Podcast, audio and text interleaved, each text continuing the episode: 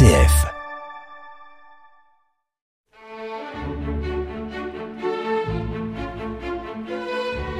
Passionnément Jazz, une émission présentée par Philippe Soler. Bonjour à toutes, bonjour à tous. Aujourd'hui, premier volet d'un passionnément classique quelque peu jazzy. Un passionnément classique dans lequel je vais m'attacher à mettre en parallèle, à mettre en miroir la musique classique, la chanson française, avec ce nouveau genre musical que l'on appellera le jazz et qui va débarquer chez nous en 1917 en pleine Première Guerre mondiale, ramené des États-Unis par des militaires américains, des militaires alliés venus nous soutenir. Des personnalités telles que Jean Cocteau, Ernest Ansermet, comprendront très vite que cette musique va bouleverser la donne, nos compositeurs français également, Debussy, Ravel, Milhaud. Alors, je vous invite à voyager dans le temps, je vous invite à parcourir ces différentes musiques en un véritable kaléidoscope de compositeurs et d'interprètes.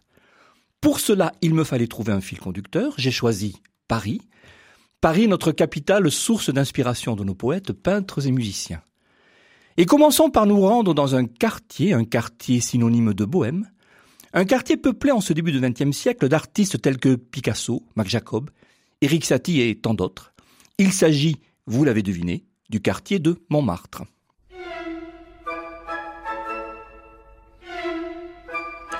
Nous sortons du métro Blanche, nous nous trouvons boulevard de Clichy au pied de la butte, et là le cabaret du Moulin Rouge s'offre à nous.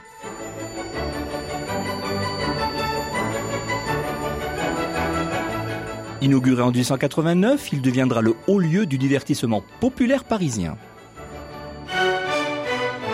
Les soirées seront festives, une nouvelle danse inspirée du quadrille. Il deviendra de plus en plus populaire le Fringe Cancan. Des artistes comme Jeanne Avril, la Goulue, Yvette Gilbert resteront à jamais dans l'histoire de ce Moulin Rouge, tout immortalisé par les affiches et les tableaux de Toulouse-Lautrec.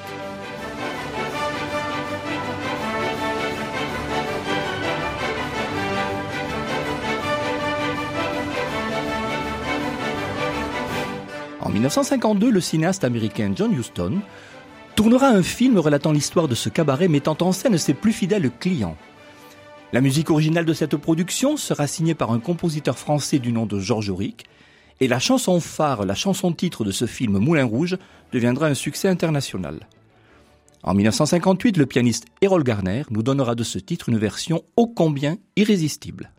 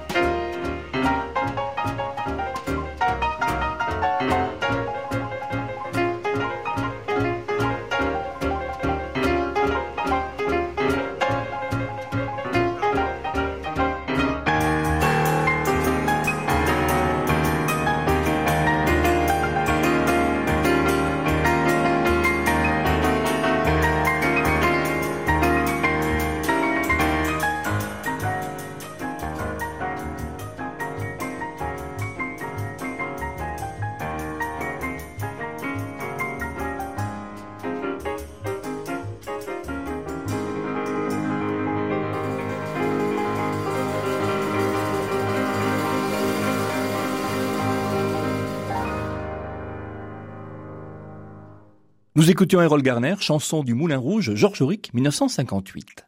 Elles seront nombreuses les artistes à mener la revue Moulin Rouge. Mais la reine de ce lieu, la plus grande de toutes, ne sera autre que Mistinguett, Mistinguett, la femme aux divines gambettes. Elle y tiendra la scène durant près de 30 ans avec plumes, strass et paillettes.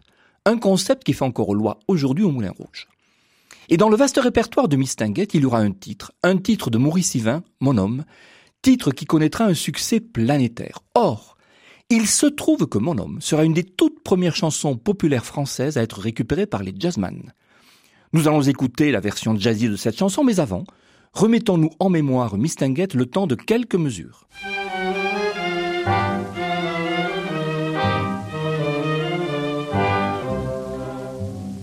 Sur cette terre, ma seule joie, mon seul bonheur, c'est mon homme. J'ai donné tout ce que j'ai, mon amour et tout mon cœur à mon homme. Et même la nuit, quand je rêve, c'est de lui, de mon homme. Ce n'est pas qu'il est beau, qu'il est riche ni costaud, mais je l'aime. C'est idiot, il me fout des coups, il me prend mes sous. Je suis à bout, mais malgré tout, que voulez-vous? C'est Mistinguett avec sa voix éraillée qui nous chantait le tout début de Mon homme.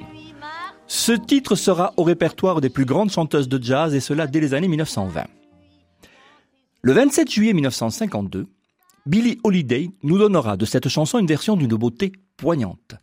Elle sera accompagnée au piano par Oscar Peterson, Paul Kinichette au saxophone, Joe Newman à la trompette. On les écoute.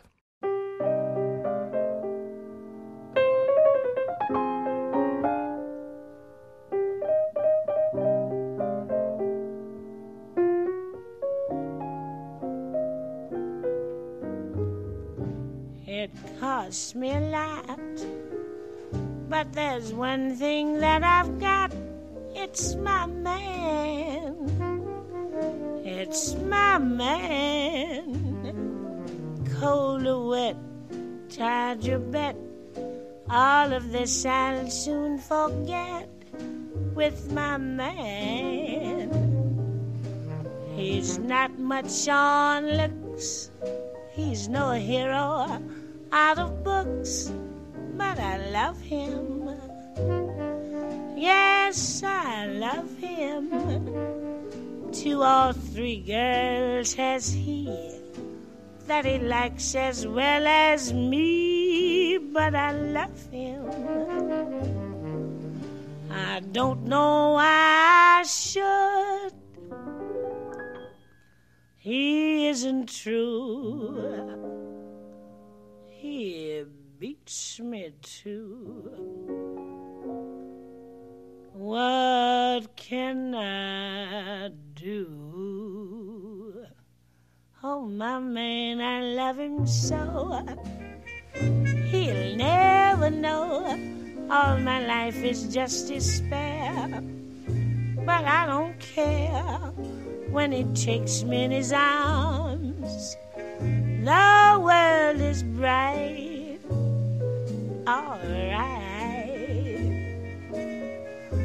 What's the difference if I say I'll go away when I know I'll come back on my knees someday for whatever my man is? I'm his forever more.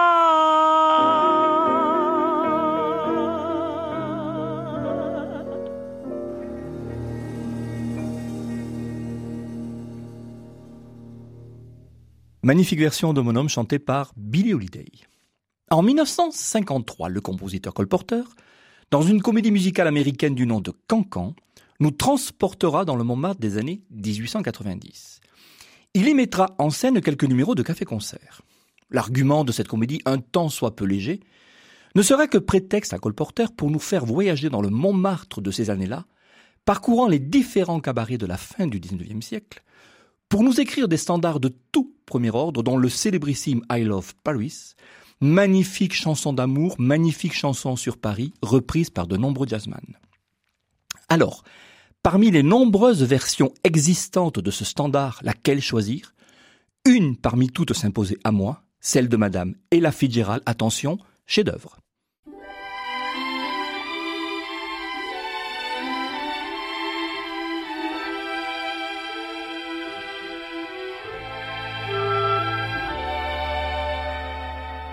Every time I look down on this timeless town, whether blue or gray be her skies, whether loud be her cheers or whether soft be her tears, more and more do I realize that I love Paris in the spring.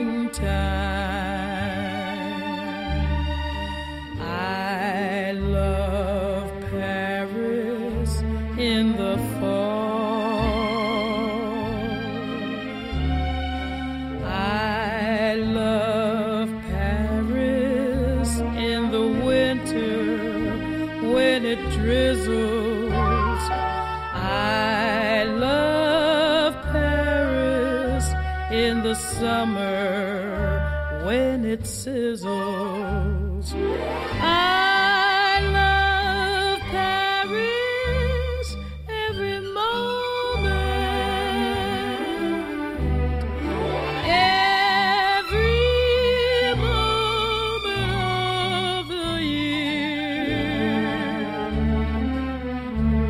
moment of the year.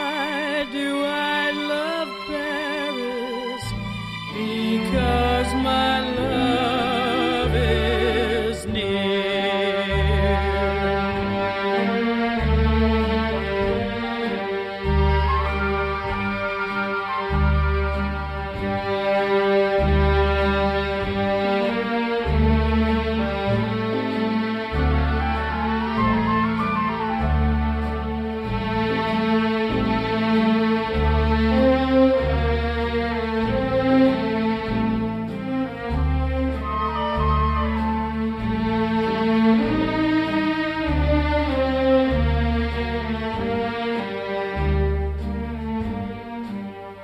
is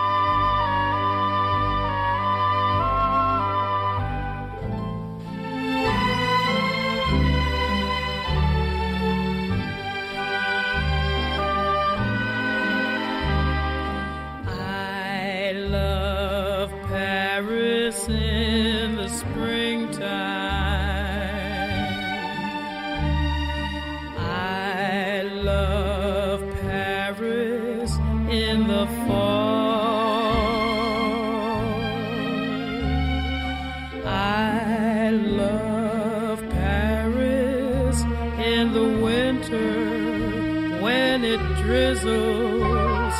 I love Paris in the summer when it sizzles. I love Paris every moment, every moment of the year. I love Paris. Why, oh, why do I love Paris? Because my love is near.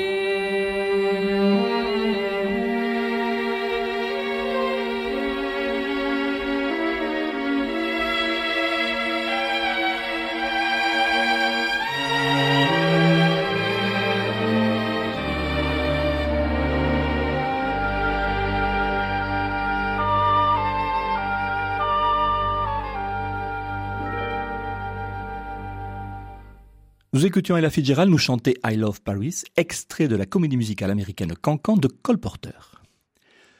Nous ne pouvions quitter le quartier de Montmartre sans évoquer une rue qui résonne à moi de manière quelque peu particulière, la rue Saint-Vincent. Ce n'est pas une rue comme les autres. En la parcourant, on borde le clos de Montmartre, un incroyable lopin de vigne qui prospère en plein Paris. Et puis on arrive au Lapin Agile, ce cabaret légendaire qui se trouve à l'angle de la rue des Saules. Et tout en haut de cette rue Saint-Vincent, nous revient en mémoire les paroles, la musique d'un grand classique de la chanson française, une chanson où, je cite, un poète et une inconnue s'aimèrent l'espace d'un instant. Il s'agit de la complainte de la butte sur des paroles magnifiques du cinéaste Jean Renoir, musique de Georges en Paris, un chef-d'œuvre du genre interprété ici par sa créatrice, la sublime Cora Vaucaire.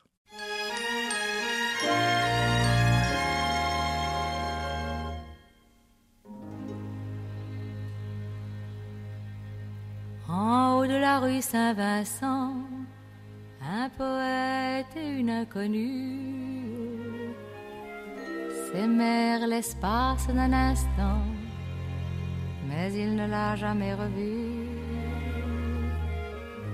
Cette chanson il composa, espérant que son inconnu, un matin de printemps, l'entendra quelque part au coin d'une rue.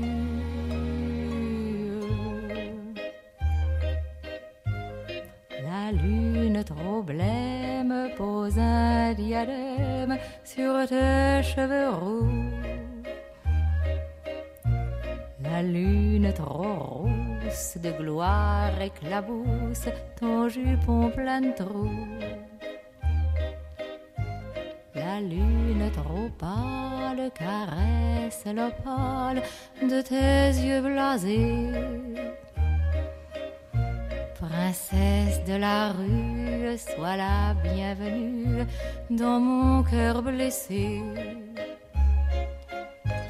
Les escaliers de la butte sont durs au milieu.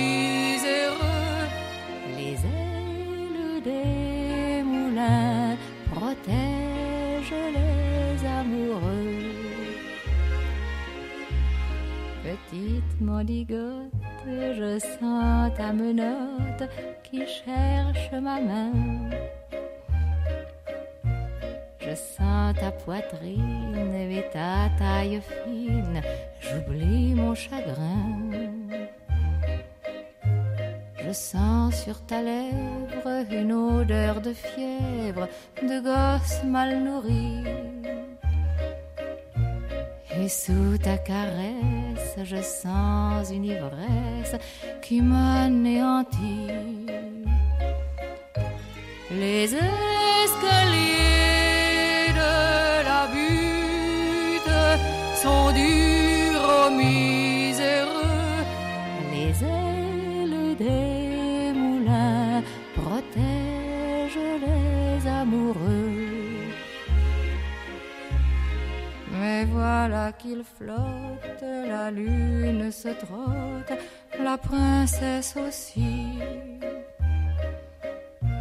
Sous le ciel sans lune, je pleure à la brune, mon rêve évanoui.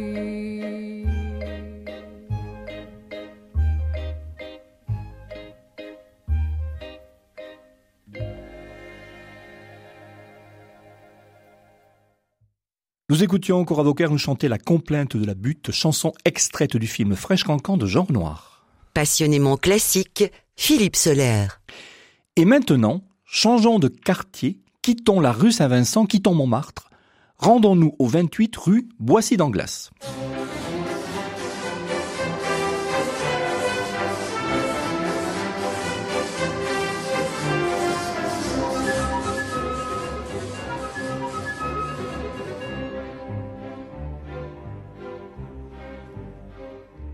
Nous sommes le 10 janvier 1922.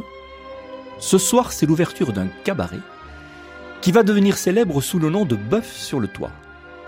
Rappelons que le nom de ce cabaret viendra d'une œuvre symphonique de Darius Milhaud, musique d'un ballet pantomime suggéré par Jean Cocteau. Ah, il va s'en passer des choses dans ce cabaret. Que de gens célèbres vont se croiser. Le Bœuf sur le toit deviendra le haut lieu de rendez-vous des artistes, peintres, poètes, musiciens, acteurs, lieu de rendez-vous de l'intelligentsia de l'entre-deux-guerres. Alors installons-nous à une table et attendons que le spectacle commence. Pas très loin de nous, Mistinguett, Maurice Chevalier. À notre gauche, Arthur Rubinstein, Charlie Chaplin et puis Jean Cocteau, entouré bien évidemment de Micha Sert, Max Jacob, Francis Poulenc et Georges Auric.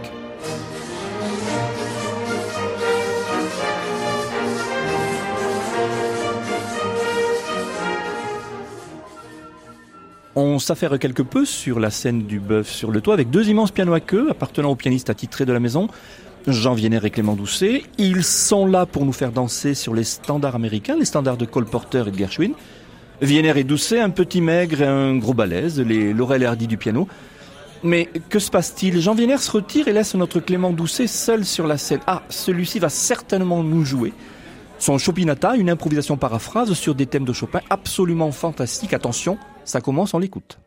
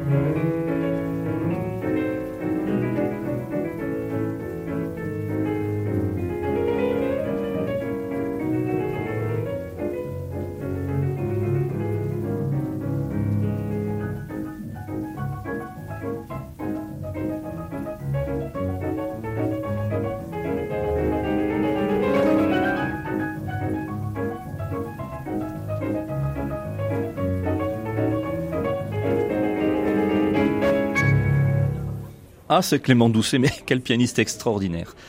Ah, on dirait que les lumières se tamisent. C'est certainement Yvonne Georges qui va faire son entrée. Elle est une comédienne de la chanson, une artiste difficilement classable, un peu trop intellectuelle pour le public du music-hall. Elle a donc sa place ici au Bœuf sur le toit. Elle est actuellement en couple avec l'écrivain surréaliste Robert Desnos. Elle a été la première à enregistrer la mélodie « Je te veux » d'Éric Satie. Que va-t-elle nous chanter ? Jean Wiéner est au piano. Écoutons-la.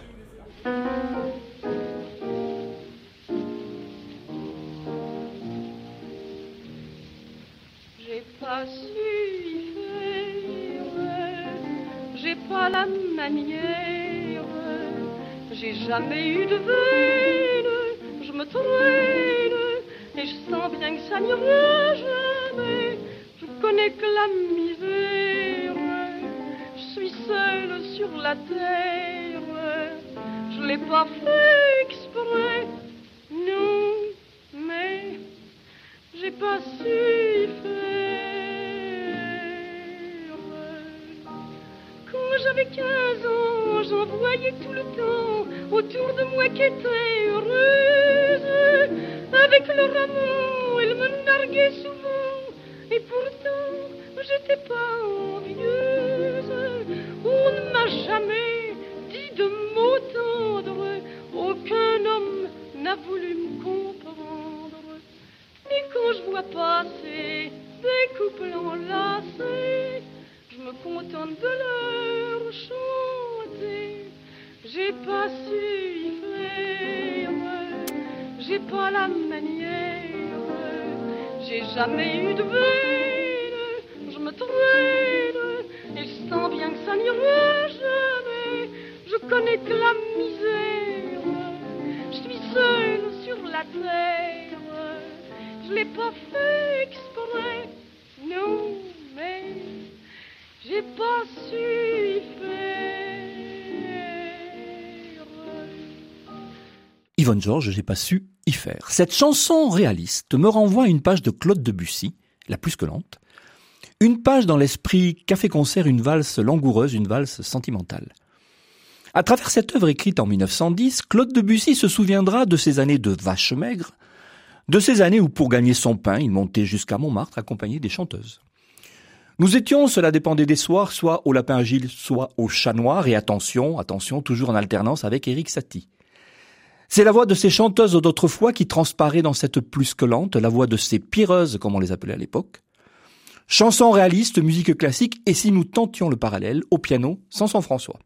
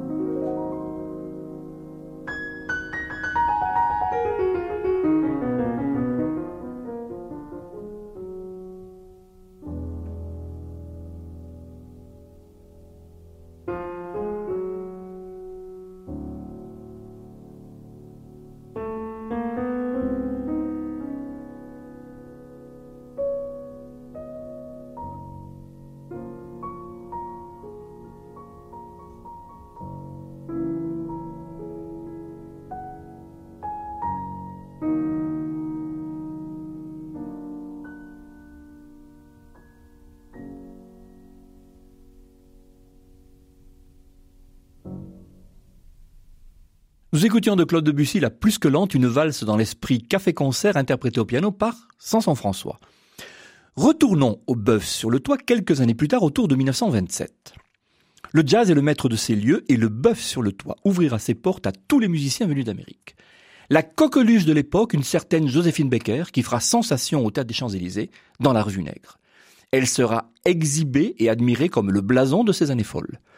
Elle s'en accommodera sans problème, manipulera son image à sa guise, deviendra citoyenne française et laissera tomber le jazz pour la chanson. Écoutons-la dans sa période jazzy avec un standard américain accompagné par un orchestre français, un orchestre coutumier de notre cabaret.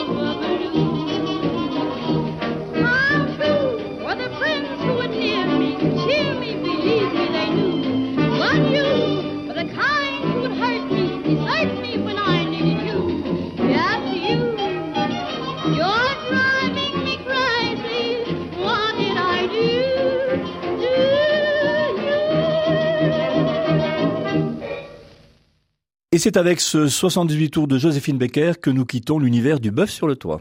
Passionnément jazz, Philippe Soler. Le jazz va prendre de plus en plus de place en France. Les compositeurs classiques dits modernes iront jusqu'à introduire des éléments de jazz dans leur musique, avec pour certains d'entre eux une imprégnation totale. Le tout premier compositeur à le faire sera Claude Debussy. Cakewalk, Général à Ville excentrique, Minstrels. Mais que pouvait connaître Debussy du jazz ? Eh bien, les spectacles américains des Minstrels, ces spectacles à la mode où figuraient danse, chant, intermède comique, interprétés dans un premier temps par des musiciens blancs qui se noircissaient le visage avec du cirage. Dans son prélude Minstrels, Debussy traduira de façon géniale l'ambiance de ces spectacles. Il imitera avec humour le son du banjo, les roulements de tambour, et ira jusqu'à insérer une phrase mélodique style La main sur le cœur, phrase extraite d'une chanson de café-concert de l'époque. On va écouter Minstrels, mais avant, je vous propose d'entendre le tout début d'un 78 tours datant de 1917. Alors ça va cracher un peu, voire même beaucoup, mais nous sommes en présence avec ce document d'un des disques de jazz les plus anciens, et on peut se prendre à imaginer que Claude Debussy aura eu connaissance quelque part de cette forme de jazz.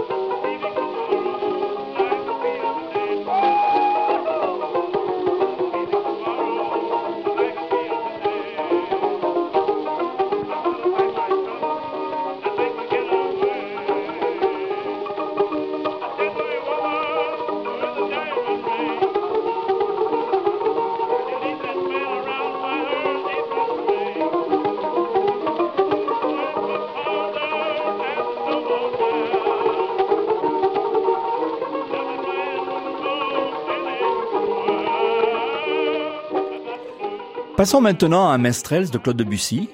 Banjo, roulement de tambour sont au programme, au piano, sans son François.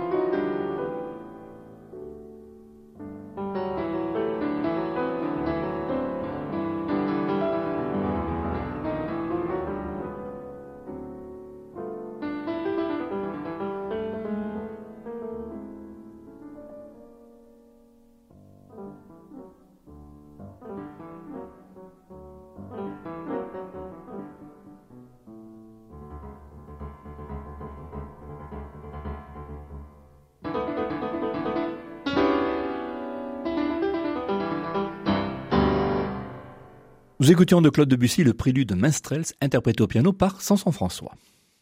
En 1922, l'écrivain Blaise Cendrars, attiré par ce que l'on appelait à l'époque l'art nègre, se propose d'écrire le livret d'un ballet. Il y sera question de légendes, des légendes liées à la création de la terre avec des contes merveilleux, des fables poétiques empruntées aux tribus du vaste territoire africain. Les décors seront de Fernand Léger, la musique de Darius Milhaud. Il se trouve qu'à cette époque, Milhaud était totalement imprégné de jazz, et cela à un point tel qu'il ira jusqu'à étudier cette musique auprès de musiciens afro-américains. Le ballet sera créé au Théâtre des Champs-Élysées en 1923 et portera le titre de Création du monde. Je vous propose d'en écouter deux extraits dans la version pour piano et quatuor à cordes, successivement Fugue et Scherzo.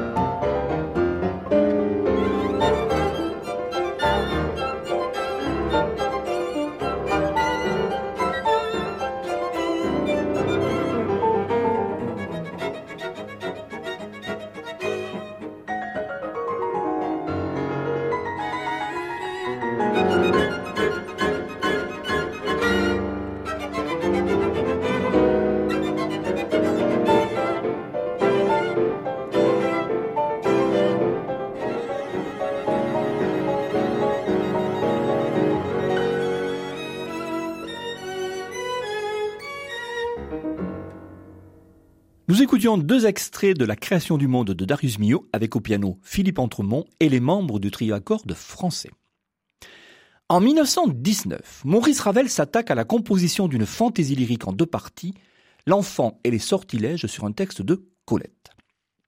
Le 3 mars 1919, il écrit à Colette la chose suivante, je cite « Que penseriez-vous de la tasse et de la théière nous chantant un ragtime ? J'avoue que l'idée me transporte.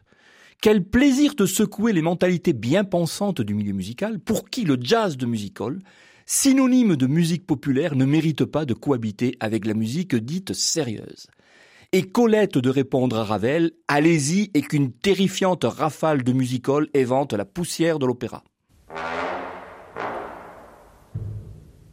How is your Meg? Rotten. Better had. Come on.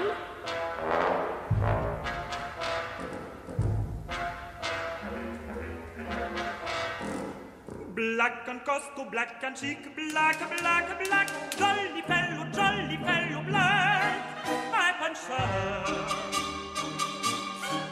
I'm on show. I knock out you stupid shows, black, black, and deep, and frappo-boss, I bought you, I'm armlad you. Gagne sa fout, ma jambe, gagne sa fout, puisqu'on ne prend pas ça aura,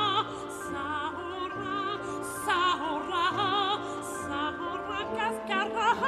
Kirlise suaya kawa, ho ho ho, sahora sahora, sahora sahora, sahora toujours les rechinas.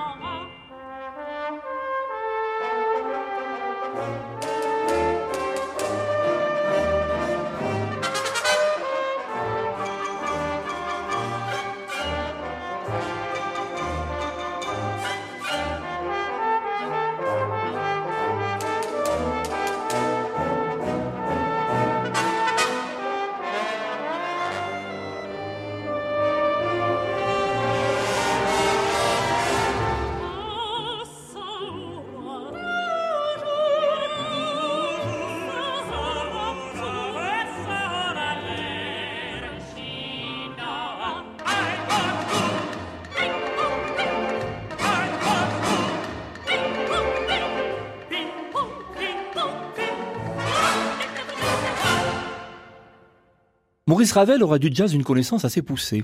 En 1928, au cours d'une tournée aux États-Unis, il écrira un article dans un journal américain au titre « On ne peut plus clair ». Prenez le jazz au sérieux. Cet article sera un véritable manifeste à l'encontre de cette musique. Sans l'influence du jazz sur Ravel, nous n'aurions pas eu les deux concertos pour piano. Mais l'œuvre, à mon sens, la plus parfaite, la plus géniale découlant de cette influence n'est autre que le second mouvement de la sonate pour violon et piano.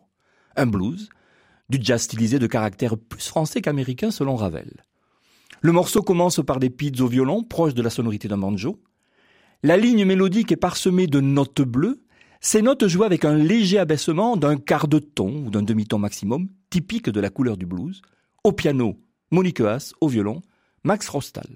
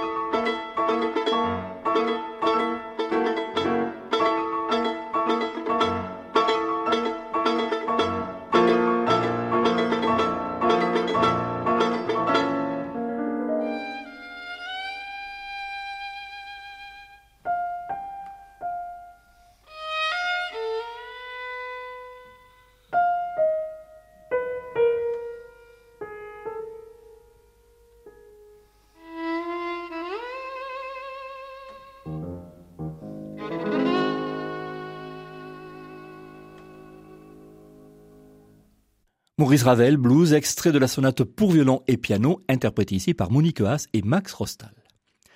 Ravel adorait le jazz au point de commander des caisses entières de 78 tours en provenance des États-Unis. Sa collection de disques était assez conséquente. Il aura entre autres une grande admiration pour Duke Ellington. Duke Ellington, le plus grand arrangeur, le plus grand orchestrateur de toute l'histoire du jazz, et qui ira puiser une partie de sa technique d'écriture dans la musique classique, dans la musique savante.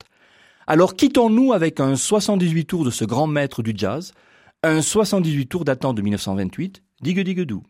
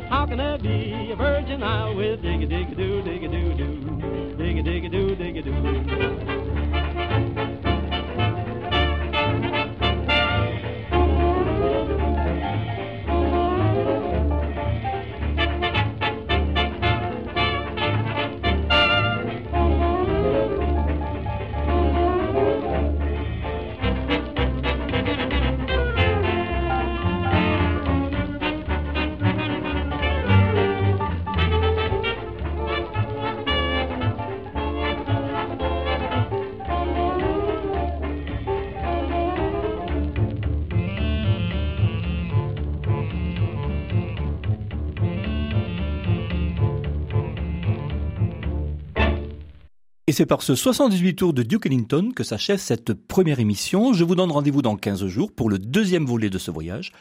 Voyage Paris Jazz, voyage Paris chanson française. Je vous dis à très bientôt.